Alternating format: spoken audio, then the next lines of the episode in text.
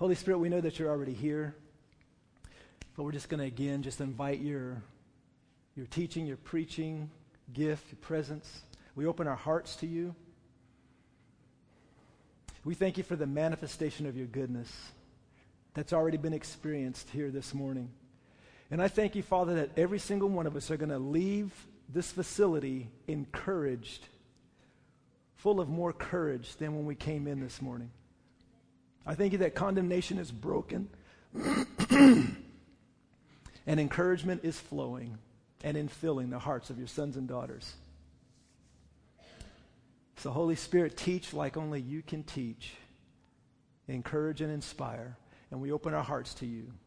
In Jesus' name, amen. So, one thing I felt real strongly this morning as we were praying before church is I just felt encouragement that the Lord was, was wanting to and was going to encourage his people. And that would be y'all, in case you weren't clear on that. And I believe, obviously, that's already been happening. And it's so good to be encouraged by the Lord. the name of the sermon today is called Tis the Season to Be Fruitful. Guys thought I was going to sing a song, didn't you? Tis the season to be fruitful. You know, if, in case you haven't noticed, there's been a lot of transition going on. Lots of transition. People changing from one season to another. And that's what transition is going from one place to another, one season to another. You know, whether it's people getting new jobs or someone getting fired or let go from a job, someone moving to a new location you know, physically, moving, whether maybe you're new here to Stillwater. Or maybe you got promoted to a better job. You know, my son in, in about a month is about to get married, so he'll be transitioning into from single life to married life. Some of you are transitioning to becoming a mom or dad. And some of you are transitioning to becoming grandparents for the first time, like Shannon and Todd Tovar.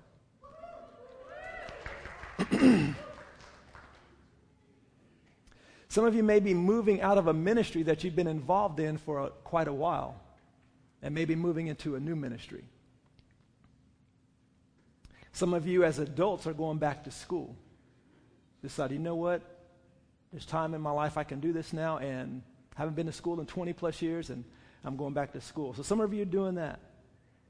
Some of you are maybe starting a brand new career or some of you may be starting your own business that God's been putting on your heart for a long time, and you decided, you know what, it's time to launch. And some of you may be students, still living at home with your parents, but you're starting a brand new school year. But whatever the case is, there is so much transition going. There's a lot of transition. People I talk to, the people I rub shoulders with, I hear all these changes going on. And some of these circumstances, for example, some of you may be in a season where uh, maybe you're dealing, maybe you're dealing with a, a serious health issue, or you find yourself taking care of someone who's dealing with a serious health issue, whether it's a parent or a spouse. But you find yourself in this particular season some of it may be because you desire for the season to change, whether you've changed jobs or locations. But some of us find us, ourselves in places that we necessarily don't desire to be in. They may be difficult. Whatever season you find yourself in, the desire and the will of the Lord is for you to be fruitful. Even more fruitful than you've been in the past. His desire is for you to continue to be fruitful regardless of the season you find yourself in.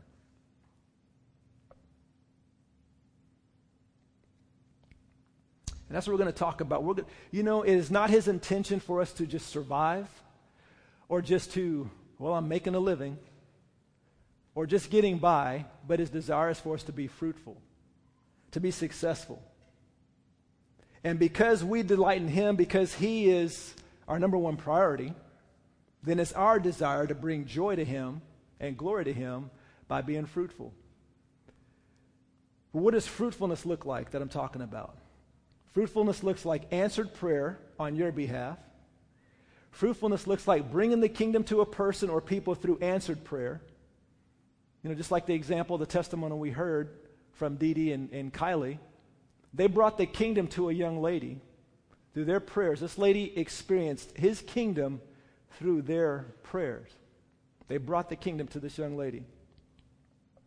Fruitfulness looks like loving a person sacrificially or loving people sacrificially. Fruitfulness looks like people's, life, people's lives being impacted or influenced through your life. And fruitfulness looks like the character of Jesus being developed in your life.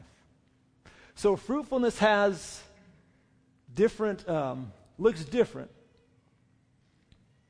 But he wants us to be fruitful. And I believe that we're going to understand and learn today that fruitfulness even looks different than what we've even thought.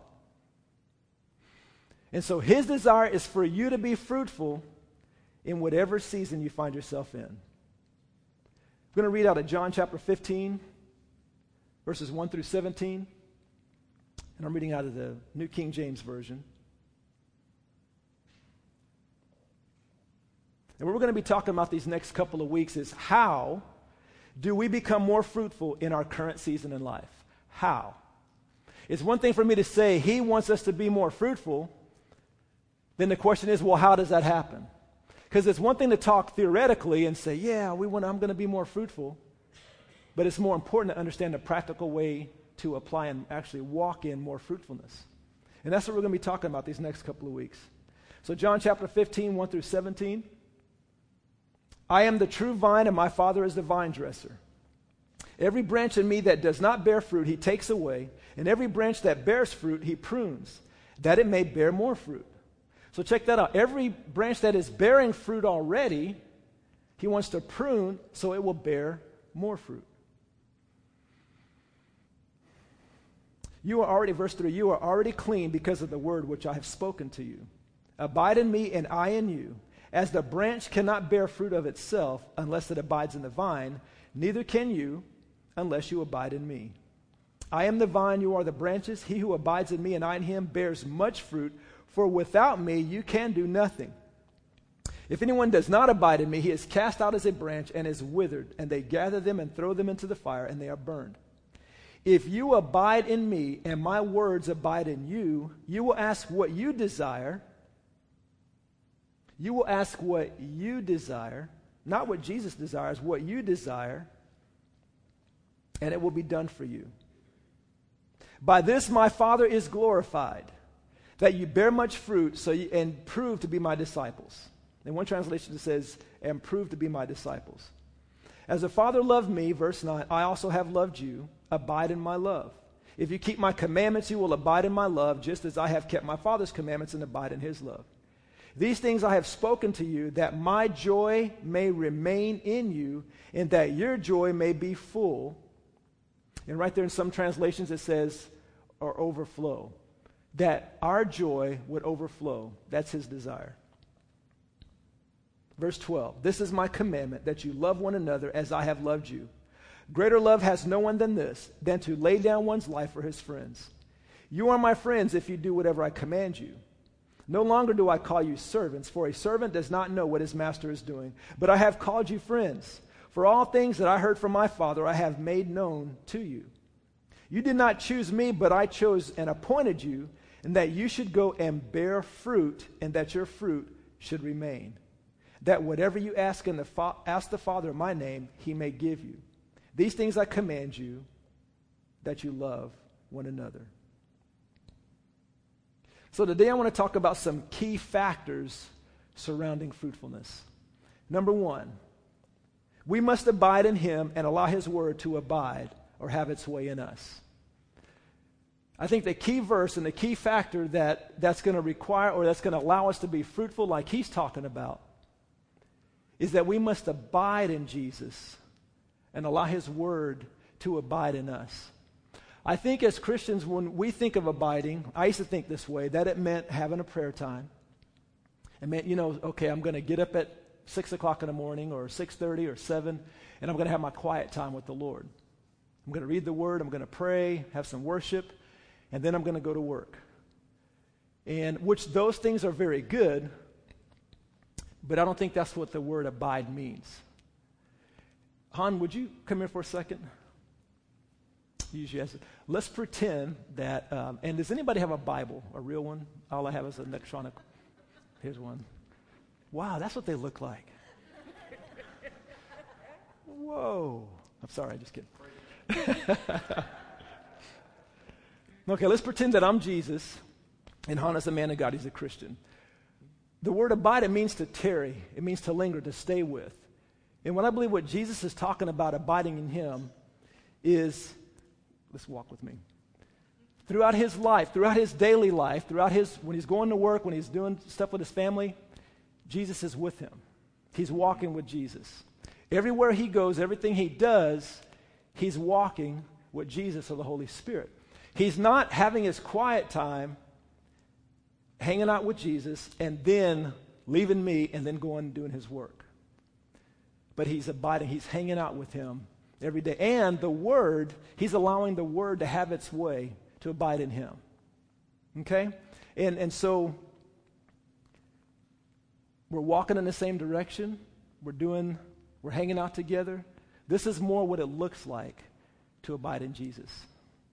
You want to get a picture of us or something? Oh, I'm just kidding. All right. Thanks. You can sit down for, for a second. So it's important that we understand and we change our, our thought process of abiding just meaning moments in the day with Jesus. But it's all day, 24 7, walking with Him. Everything we're doing, we're including Him in our decisions, in our thought processes, and, and what we're about to do, our choices. You know, for example, if, as you're a businessman and you're about to make a business decision. You're talking to him about that. You don't just pray to him before work and say, Father, I ask you to help me to, and lead me in my decisions today. That's good and that's okay. But what he wants is when you're at work, you're still talking and communicating with him, to him, about those choices. You don't say, oh man, well, I can't wait till I get back home, get my prayer closet so I can talk to the Lord about this again. Are you getting the picture? Getting the point? So, and I think a lot of we, because I've done that for many, many years, is I had my time with him, and then I went about my day doing the best I could, but it's like I left him back home in the closet. And he's saying, no, let's hang out all day. All day. So that's, that's one picture he wants us to get, and one concept he wants us to embrace. Number two, so that's the first factor, that we must abide in him and allow his word to abide in us which means having its way in us. Number two, he invites us to ask what we desire and what we, he invites us to ask what we desire, and it shall be done. He's inviting us to ask what we desire, and it shall be done for us. In verse 7, says, If you abide in me and my words abide in you, in other words, we're walking and hanging out together, then you shall ask what you desire, and it shall be done. Now, I think a lot of times we as Christians, we, we, we want to we wanna spiritualize that verse to the point to where we say, well, that really can't mean my desires. And we, we water it down or we, we, we do something to it, but we think it cannot mean that he really wants to give me the desires of my heart. That, that can't mean that. And I believe it does. I believe that he's asking, he wants us to ask for things that are in our heart. Now, here's how I think that works. Let's walk again, Mr. Hahn. when, I'm, when I'm walking with him, what happens is, and I'm allowing his word to have its way in me, see, his heart, his desire, his passions are rubbing. Oh, wait a minute. I'm Jesus, right? Right. Okay, let me fix this. All right, so as we're walking together, then my heart, my passions, the things that are in my kingdom begin to flow into him. Mm-hmm. And he begins to have the desires that I have. Mm-hmm. However, I've created him, now remember, we're pretending, right? I've created him a certain way. I've created him with certain gifts, with certain bent, with certain desires and things. And so I'm going to want my kingdom to flow through him in a particular way that encourages, excites, and blesses him. And it's going to look different through Chuck. You can have a seat. It's going to look different through him than it is through Robert or Annette or Marianne. So Jesus is inviting Han to ask for things that are in his heart spiritual things or not spiritual things. See, because we think, okay, I can ask you, Jesus, for things, but obviously it has to be spiritual. Obviously. That only makes sense. Obviously. I don't believe that's the case. Now, obviously, it includes spiritual things, but it also includes non spiritual things, which I think actually are spiritual things from his perspective. But from our perspective, they may not be. Let me give you an example. Many years ago, I'm not going to give you the full story, but the quick version because the whole story would take two hours. But years ago, when I was in my office and I was praying, I was being a good Christian, I was praying, I was having my quiet time with Jesus. We were hanging out. And all of a sudden, he said, well, a voice said, Ask me for a cruise. I want to give you a cruise. Now I'm praying, I'm being a good youth pastor. I'm praying for the youth, I'm praying for the world to get saved, I'm praying for all that stuff. And all of a sudden I get interrupted by this program, or my program's interrupted, and it says, Ask me for a cruise. I want to give you a cruise. I'm like, I rebuke that thought. I rebuke those carnal thoughts in Jesus' name. And, and I did. I rebuked those thoughts. Continue to pray. Two weeks later, I'm praying again in the same place. And all of a sudden, that thought comes again. And it says, Ask me for a cruise. I want to bless you with a cruise. And again, I rebuke those thoughts because I'm trying to be spiritual, and all of a sudden, these carnal thoughts, and it's pretty loud. I mean, I can't ignore them. And needless to say, first I said, wait a minute. Okay, if this is God, prove it. In other words, Scripture, prove it. Verse 1 Abide in me and let my word abide in you. Ask whatever you wish, and it shall be done for you. Is that okay? That was good. Give me another one. Let everything be established by two or more witnesses. I said, give me another one. Delight yourself in the Lord, and he will give you the desires of your heart. Give me another one. Asking you shall receive, seeking you shall find, knocking it shall be open. Okay, okay, okay, I get it. Hmm, God, is this really you? Is this really you? To make a long story a short story, I said, So what do I do? He said, Ask me. I said, Okay, how do I, okay, give me a cruise. And he said, Here's what I want you to do. And he gave me an instruction and told me to ask, because asking you shall receive, seeking you shall find, knocking it shall be open. Needless to say, a few weeks later, I received a letter in the mail from the CEO of this company offering me a free seven day cruise to the Caribbean. Totally free. Now, there's a whole bunch of circumstances that went into that. I mean, it's crazy, it's miraculous, it's mind blowing. But then, we, and so Lisa and I went on this cruise, had the time of our lives. And I remember being on that boat, and I'm like, God, this is crazy. Why in the world would you do this? Because to me, a cruise, has anybody ever been on a cruise before?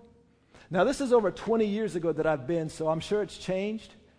Um, it was still glorious and glamorous. I mean, this ship was the size of a city, it was huge.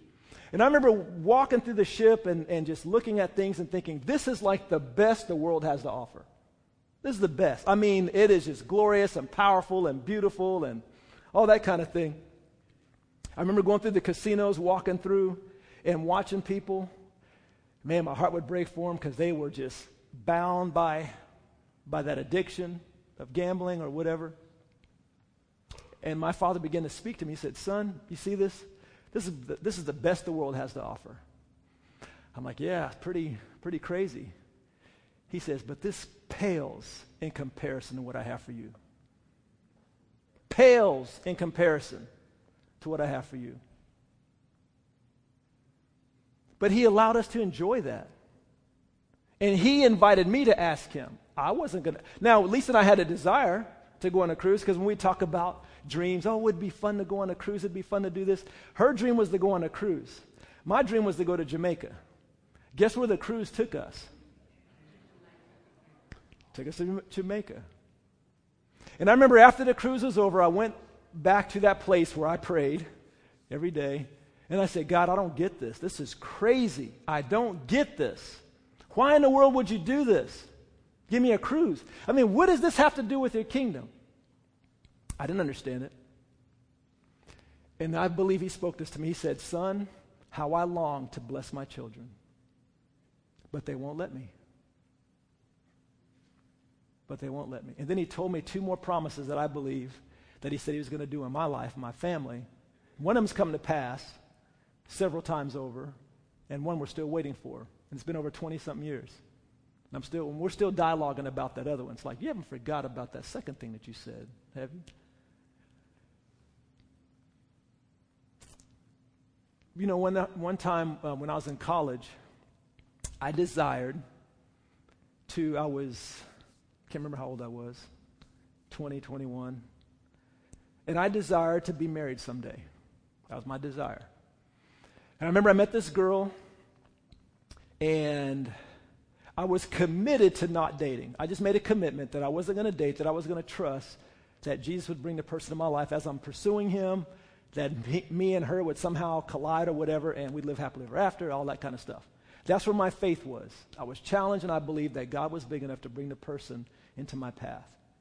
So I made a commitment that I wasn't going to have to do the thing the world did, which was dating and try out all these girls. Hey, you know, you know, because I saw the drama and the damage that was happening to my friends. I saw the casualties of war, the broken hearts, the suicidal tendencies of people who experience broken and cataclysmic chaos because of relationships. So I made that commitment. I wavered at times. And I remember at this point, I met this young lady, and I said, Father, can I pursue a relationship with her? Expecting him to say yes because she was a Christian. And I was expecting him to say yes, and he said no. He said no. And being the good Christian, committed Christian that I was, I said, Forget you, God. I said, Forget you then. And I began to pursue this young lady. And that was a catastrophe for about a year. Talking about capitalizing in stupid. So then I repented. It's like, man, that was so dumb. And so he tried to spare me from what I just tried to go through. I repented, got back on track, walking with him again. And then a few months later, then he introduced me to the girl of my dreams. So I was getting ahead of myself. Then he introduced me to, in case you guys are wondering, the girl of my dreams is my wife. It's like, I show up, it's Lisa. But anyway, Han, could you walk with me again? Here's how I believe this worked out. It's me and him, or Han and me, or whichever one of us is Jesus. I'm getting confused. As we're walking together and hanging out, he asked for a relationship. This is the, this is the way we're walking. This is the path that Jesus has for Han. We're going in this way. That person was going in a different direction than what the Lord had for him. Does that make sense? Mm-hmm. Then all of a sudden, this young lady comes along named Lisa, and we meet and go through this whole sequence. And then I asked the Father again, I said, Father, can I pursue a relationship with Lisa? And through a vision, he told me to go for it. And I did. Still am, by the way. And so the difference between, as we're walking, all of a sudden, she was in line with the purpose that God had for me and that I had that he had for her. Thanks, you can be seated again. And so I believe that when we're asking for things for ourselves, as long as it's in line and doesn't take away from what the Father wants to do in our lives, it's okay. If if you say, "Man, Lord, I'd really love to have man this that car right there. Man, I saved up my money. I have you know, is it okay for me to have this car or have this, this thing as long as I believe it doesn't take away from the path that He has for you? I believe it's okay, and He'll bless you with it. There have been material things that I've asked for, and He miraculously provided for me. There's been things I've asked for, and He didn't give me. You know, when Lisa and I got, no, when Lisa and I met, and we began to talk and share hearts. What are your dreams? What are my dreams and everything? And i I quickly discovered that one of her dreams was horses. And if, and if you know Lisa, you know that. That's a big deal in her life. Well, she grew up with horses. She was a horse lover. And when I met her, I found out this is a passion of her heart. So as we became more and more, acquainted with each other, in love with each other, and then we decided, with his blessing, that we were going to pursue life together. Horses became my passion. Because I decided, you know what? Because it's her passion, it has become my passion. And so I'm going to do what I can to make sure that she gets horses. And so we got married, and we were married for, um, and so I knew what that meant. You know, growing up in the city, I enjoyed living in the city, and that's all I knew. And I was cool with that. But I knew having horses meant outside of the city. And so it's like, was I willing to move outside of the city so we can have horses? Well, as my desire was growing, then of course. So 10 years after we were married, we ended up moving out of town. And then a number of years after that, can't remember how many, but a number of years after that, I remember driving to uh, a ministry I used to volunteer for. The Lord spoke to me, said, Now Lisa can have a horse.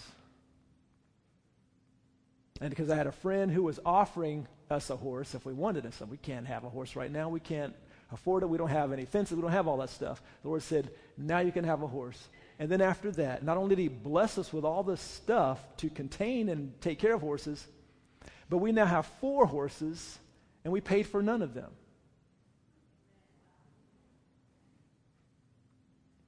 He, and He gave her the desire of her dreams. And I feel like the Lord was showing me in the same way as He, as he and I hang out together. All of a sudden, His desires become my desires. And I find myself lining my life up to accomplish and accommodate what he wants. The same thing with me and Lisa. As we lined up and our hearts were together, I found myself lining myself up and accommodating the things that she wants. And now I'm a horse lover. Now, don't tell anybody I said that because I'll deny it. But I love horses because she loves horses. Delight yourself in the Lord, He will give you the desires of your heart. Psalms 37 4. Abide in him, allow his word to abide in you, ask whatever you desire, and it shall be done. So he's inviting us to ask what we desire, and he will give it to us. Now, of course, we know. Uh, it says, Now, this is the confidence that we have in him that if we ask anything according to his will, he hears us. And if we know that he hears us, whatever we ask, we know that we will have the petition that we have asked for. So we know it has to line up with the will of God. But I think a lot of times because something is material, then we discount it. But I just want to say, and this isn't something we build a whole big doctrine on that Jesus wants to give me everything I want. That's not what I'm talking about. I'm just talking about as we're walking with Him, He really desires to fulfill dreams that He's put in our heart. Amen? Okay, number three. This fruit of answered prayer glorifies the Father and proves we are his disciples. His intention is for us to pray and our prayers get answered. And that's how he's glorified, and it proves that we're his kids. Everybody, even the atheists, believe in the power of prayer. If You think about everybody, I mean, see all over Facebook, someone's in a bad situation or ill or whatever, we appreciate your prayers. We appreciate your prayers. I mean, people who don't even acknowledge God, who don't even go to church, they all believe in prayer. And a lot of times, prayer, and even in the church, prayer is, for the most part, and a great deal, is to shotgun. I'm hoping it happens. I'm hoping he's listening. I'm hoping he does it. Kind of a shotgun approach. And then a prayer happens every so often, or it gets answered. it's like, wow, that was cool. It's like we just got lucky because it was kind of, it just seemed kind of random. Jesus doesn't want this random. He's wanting us to have the kind of relationship with Him that we pray for things and it happens. Because one, we're so intimately acquainted with His will, His desires, His character, we know we're praying for things that line up with His character, His desire, and His will. It's not going to be something we're asking for stuff that's way over here, way out of line. And so it should be that when we pray, it's answered. And then when people who are outside of relationship with Him see that, it's like, hmm, something's going on. See, they see your good works and then they glorify the Father.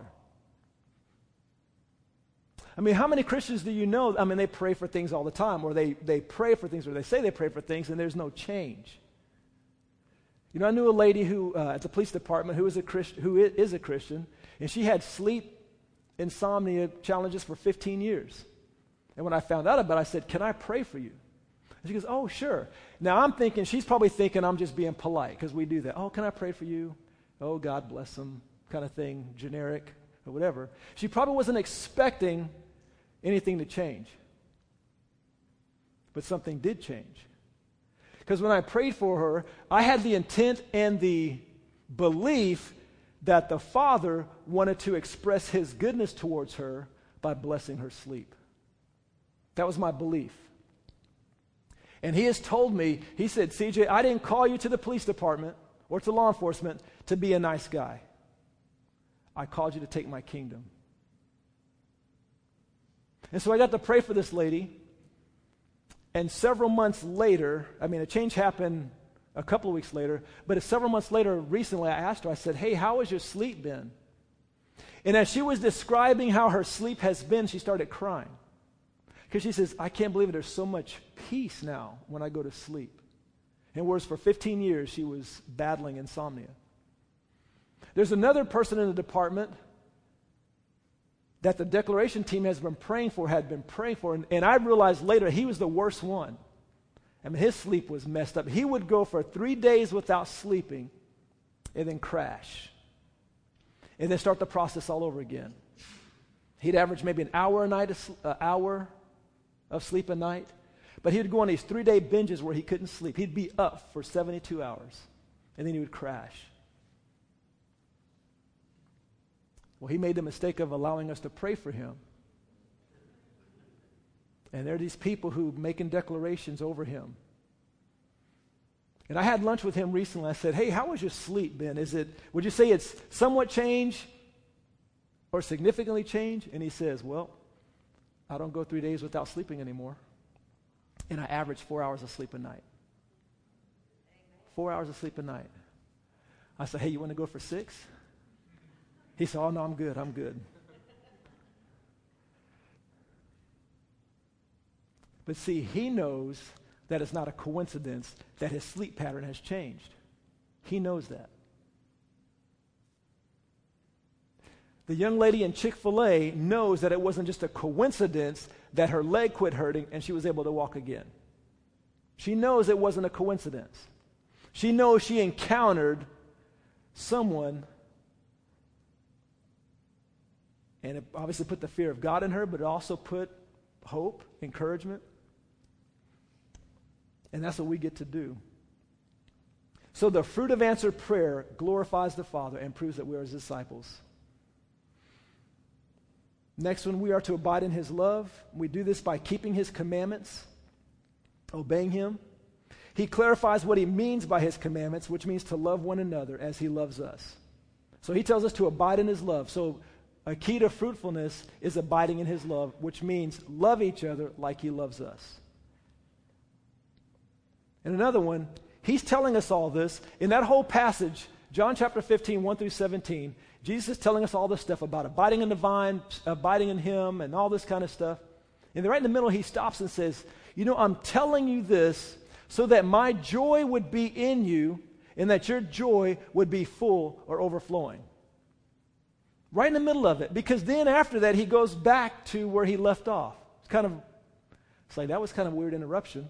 It's like, hey, by the way, guys, the reason why I'm telling you this is so that you'll experience the fullness of my Father's joy and it'll overflow. Many of us or many people are trying to pursue happiness, peace, and joy. And we're looking for all kinds of ways to be full of happiness and fulfillment. And Jesus says, here it is right here. Right here is how you will overflow with my joy. And I believe just like we can have peace in the midst of chaos, Remember when Jesus was asleep on the boat and there was a storm and the disciples thought they were going to die and Jesus had that supernatural peace? Just like we can have peace in the midst of chaos, we can have joy in the midst of troubling circumstances. Supernatural joy. So, whatever season you're in right now, it may not be your favorite season. It may be a very challenging and difficult season that you find yourself in, but it can, you can still be full of joy in the midst of that season. That's what He's offering, and that's what He makes available to us. The next one, He is calling us out of servanthood and inviting us into friendship. And this one's huge. Jesus is calling us out of servanthood and inviting us into friendship. A servant is only concerned about concerned with obeying the rules, the commandments, and the do's and don'ts of his master. But a friend's concerns and desire is to connect with the heart of his friend and fulfill his desires. A servant wants to get the requirements of the law and rules out of the way so he can get on with his own life. But a friend is a person whose life is totally intertwined and connected with his friend. Many of us live in servanthood. We just want to know what do I do? What are the rules? What do I need to do? How many times do I need to read the Bible today? How many times do I need to pray? Okay, let me get that off my checklist. Let me do that, and I'm good. You know, when you have a servant, they're like, Sir or ma'am, what is it you need me to do? I've cleaned the kitchen, I've done this and done all that. You say, Oh, that's all for today. Thank you. And then the servant goes and lives his or her own life. So they want to hurry up and get the duty out the way, get the law taken care of so they can go live their own life. And many of us Christians live our lives that way. What are the requirements? What do I need to do so I can get those out of the way so I can go do my own thing? and that's a servant mentality. But a friend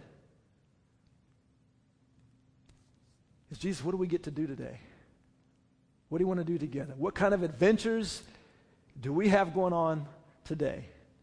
You know, Jesus says, You know, I no longer call you servants, but friends, because a servant doesn't know what the master's doing. But I am showing you and telling you everything that the Father has told me. Do you realize that the Father has telling, is telling Jesus things, and Jesus is telling us those, th- those things? So he's not just wanting to tell us what to do do this, do that, do this. Okay, you're good, you're good, obedient servants. He's inviting us into partnership. Here's what my Father's wanting to accomplish. And He's wanting to tell us things. It's like, wow, really? That's pretty crazy. He's wanting a partnership with us. He's wanting friendship, intimate friendship with us. Because it's those kind of people that he can entrust that he says, ask whatever you want, and I'll do it. Ask whatever you want, and I'll do it. He doesn't entrust that to servants, he entrusts that to friends. And he's inviting us into that kind of a relationship. And that's how that passage can literally mean whatever you ask, whatever you desire, whatever's in your heart, you ask it, and the Father will do it because we are such close friends. We're such close friends. And your heart, we're being transformed into His image. Our character is lining up with His character. Our desires are to glorify and to please and to honor Him. So everything we ask for is not selfish. Because it's, Lord, if this doesn't glorify you or this takes away from you in any way, I don't want it.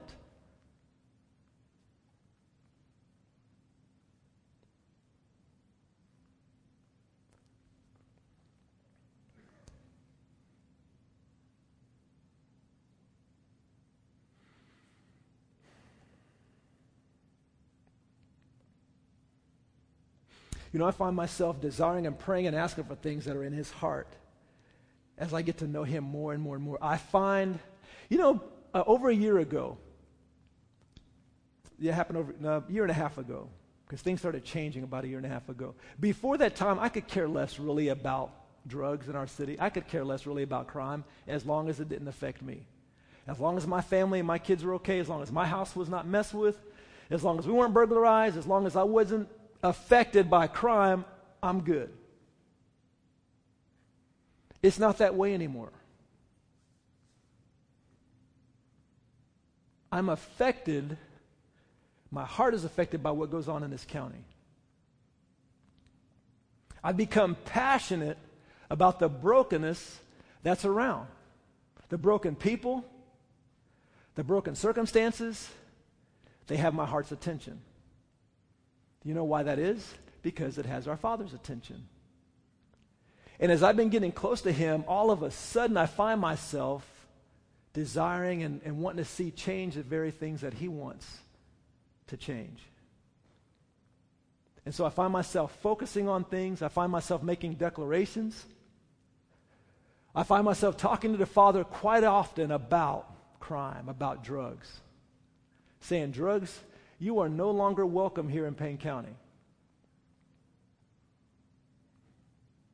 And it just happened. I didn't think, you know what, if I'm a good Christian, I ought to really care about our community. I ought to, so therefore I guess I better start praying for it. It wasn't like that. A shift happened in my heart. And see, and that's what he's doing in you.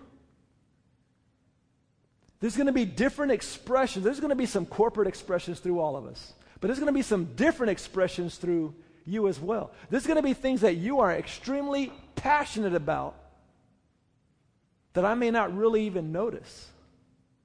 But it's going to be the heart of the Father flowing through you.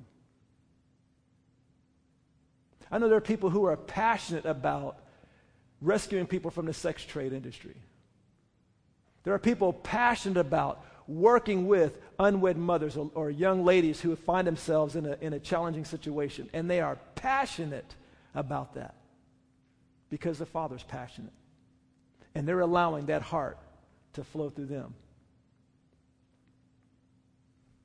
And so, when speaking of drugs and crime and, and all that, when we as Christians, when we begin to make declarations vocally and, and publicly that certain things are not allowed to happen anymore. And then people kind of smile and say, ha ha ha, that's funny. And then when they see that very thing happen, they say, wait a minute, that lady said just the other day that this wasn't going to happen anymore. Wait a minute, that guy told me what he was praying, and it's happening.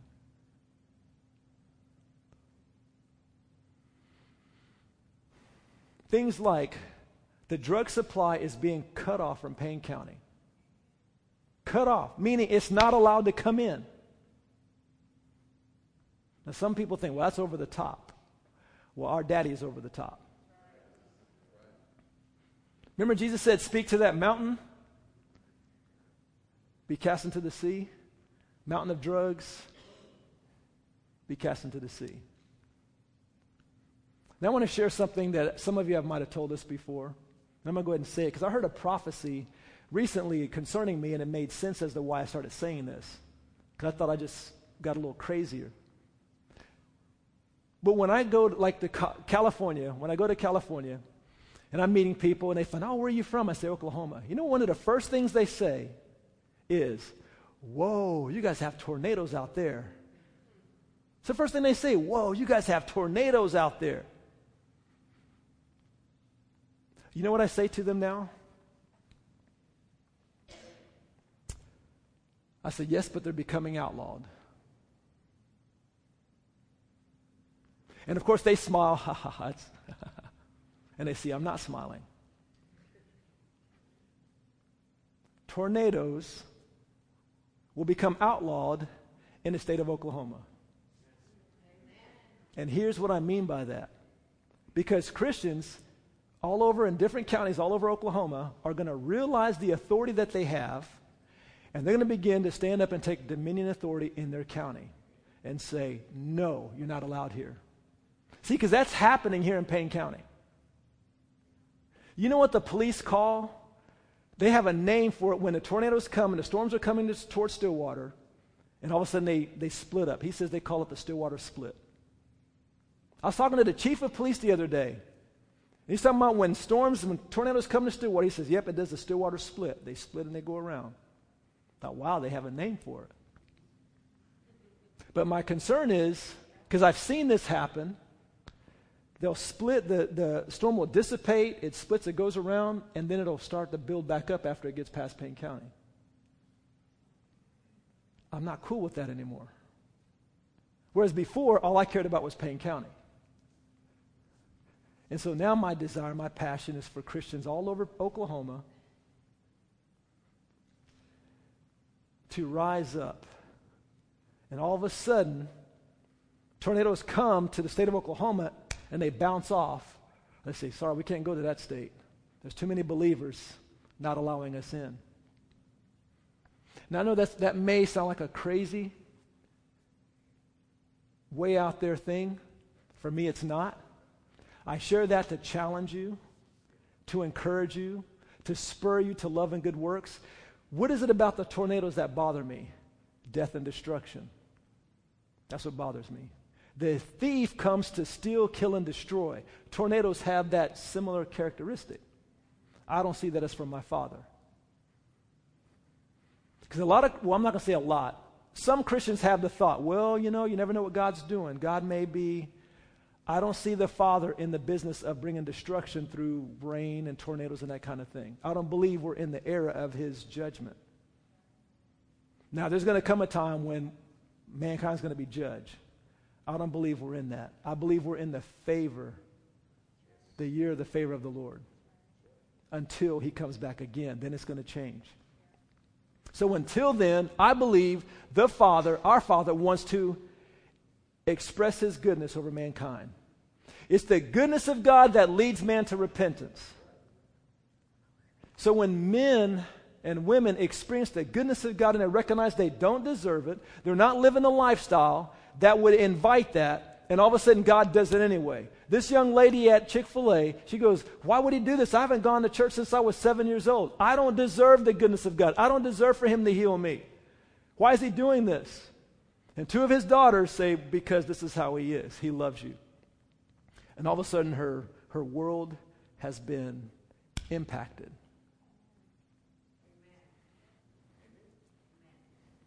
Last thing I want to share, I have a whole bunch more, but we'll continue next week. But there's one point I want to get across today. First of all, understand that He chose you and I to bear fruit. So it's His idea, it's His deal. And the Father desires to and delights in rewarding us for our fruitfulness for Him. He delights in rewarding you and me for our fruitfulness for Him. Revelation 22 12, and behold, I am coming quickly, and my reward is with me to give to everyone according to his work. Matthew 16, 27, for the Son of Man will come in the, day, in the glory of his Father with his angels, and then he will reward each according to his works. Matthew 6, 20, but lay up for yourselves treasures in heaven where neither moth nor rust destroys, and where thieves do not break in and steal. How do you lay up for yourselves treasures in heaven? By obeying the Father. When we obey him, that's how we store up treasures. We get rewarded for our obedience. Now, let me ask you this obvious question Who would get more rewards in heaven? The person who impacts 25 people over their lifetime or 1,025 people over their lifetime? Somebody. Was that? Thank you. You guys are pretty much saying the same thing. Whoever obeys the Father. The person who, who impacts 25 people may actually get a greater reward than the person who impacts 1,025 if they were obedient to the Father. Here's an important thing we need to understand, and, and this is where we may see that fruitfulness may look different than what we might have thought. This is how we can be fruitful in our latter years or in any season we find ourselves in. We can be just as fruitful, if not more fruitful, as we were in the past. For example, let's say all of a sudden you start having children. Speaking to you ladies, guys, you're not, no. Let's say, ladies, let's say you're very involved in, in, a, in a public ministry, preaching, teaching, praying for the sick. I mean, your, your ministry or you're involved in is very, very public. And you're actively involved in that and seeing all kinds of fruitfulness, people's lives being impacted because of your direct ministry to them the Lord's using you in that wonderful way. All of a sudden, you start having children. And as a mom, you know, I need to take care of these little ones. And the Lord encourages, I want you to now focus your attention on to just pour into these little ones I'm bringing into your life. If we're not careful, we can become resentful because out of our passion and desire to honor the Lord and to be fruitful for Him, we see all the fruit of the outgoing public ministry, and all of a sudden we're moved to this quiet ministry. Out here, you were receiving the accolades of men and women. Oh my goodness, you're preaching your message is amazing. It has impacted my life. Thank you so much for praying for me. And you get all these accolades and encouragement from brothers and sisters and all these people. And all of a sudden, you're taking care of a little precious bundle of joy. And he or she's not saying, You're a great mommy. They're not saying anything. All they're doing is saying, Feed me, change my diaper, do something.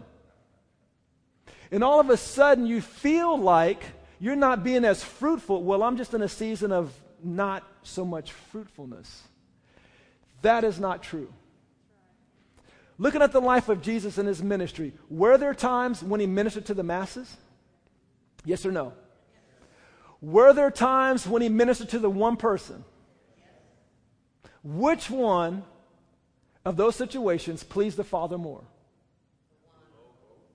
Thank you, both.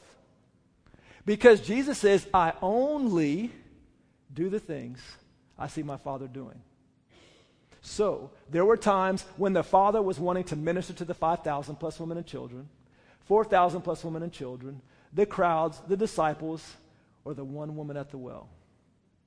Jesus was honoring and obeying and bring, bearing fruit for his Father in all of those situations. If you find yourself in a season where you're taking care of the little child or the children, or the aging parent, or the, the sick spouse or loved one, and you're thinking, I'm in a season where I can't be as fruitful to the Lord, that is not true. That is not true.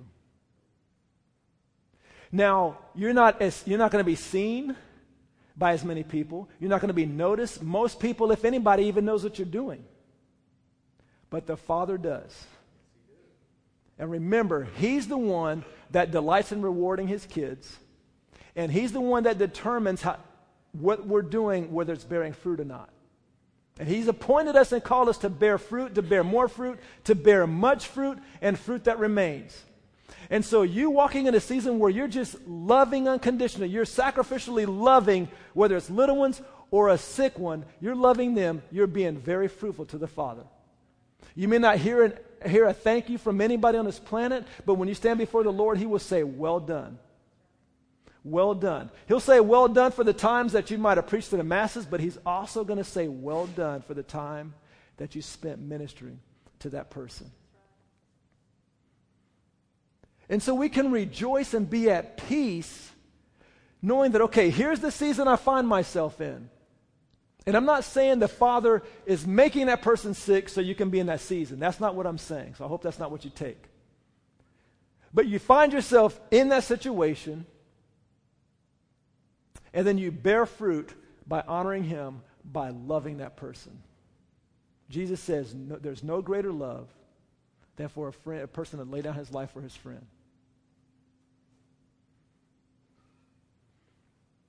And so fruitfulness looks like answered prayer for yourself. It looks like you ministering to people and God answering your prayers for them. It looks like you loving people. Remember, Jesus said, Love one another as I have loved you and he has laid down his life for us.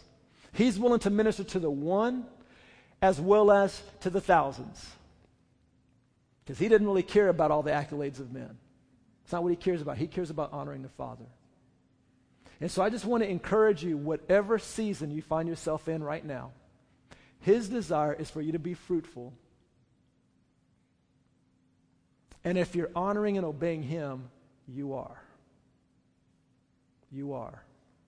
And I believe that's how you can even be more fruitful in this season, in the season you're moving into or you're in now, than you were even in the past. Let's all stand together. Next week, we're going to get more practical and talk about okay, so how do we become more fruitful? How do we do this? Today, I just want to talk about the mindset, the things, important keys surrounding being fruitful but one of the main ones that I, I would like you guys to grab a hold of is the fact that He's calling us out of servanthood into friendship. That's the main one we need to get. That it's not about just doing a bunch of do's and don'ts, but He wants to walk with us through, just like Han and I were walking together, locked shoulder to shoulder, close. That's the kind of relationship He wants with us, wherever we are, whether we're at school, whether we're taking care of that person, whether we're preaching to the masses, whatever we're doing, wherever we are throughout the day, going to work, going to the grocery store, we're abiding with Him.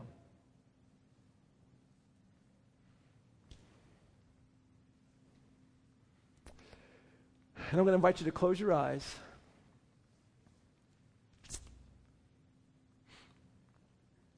And if you want to, and it's not that you or I haven't already been walking in friendship with Him, but embracing intentionally, saying, Yes, Lord, I want to walk in that friendship with you, walk in that abiding with you all the time. If you're wanting to accept that invitation, then I'm going to invite you to put your hand over your heart, and I'm just going to pray for, for us.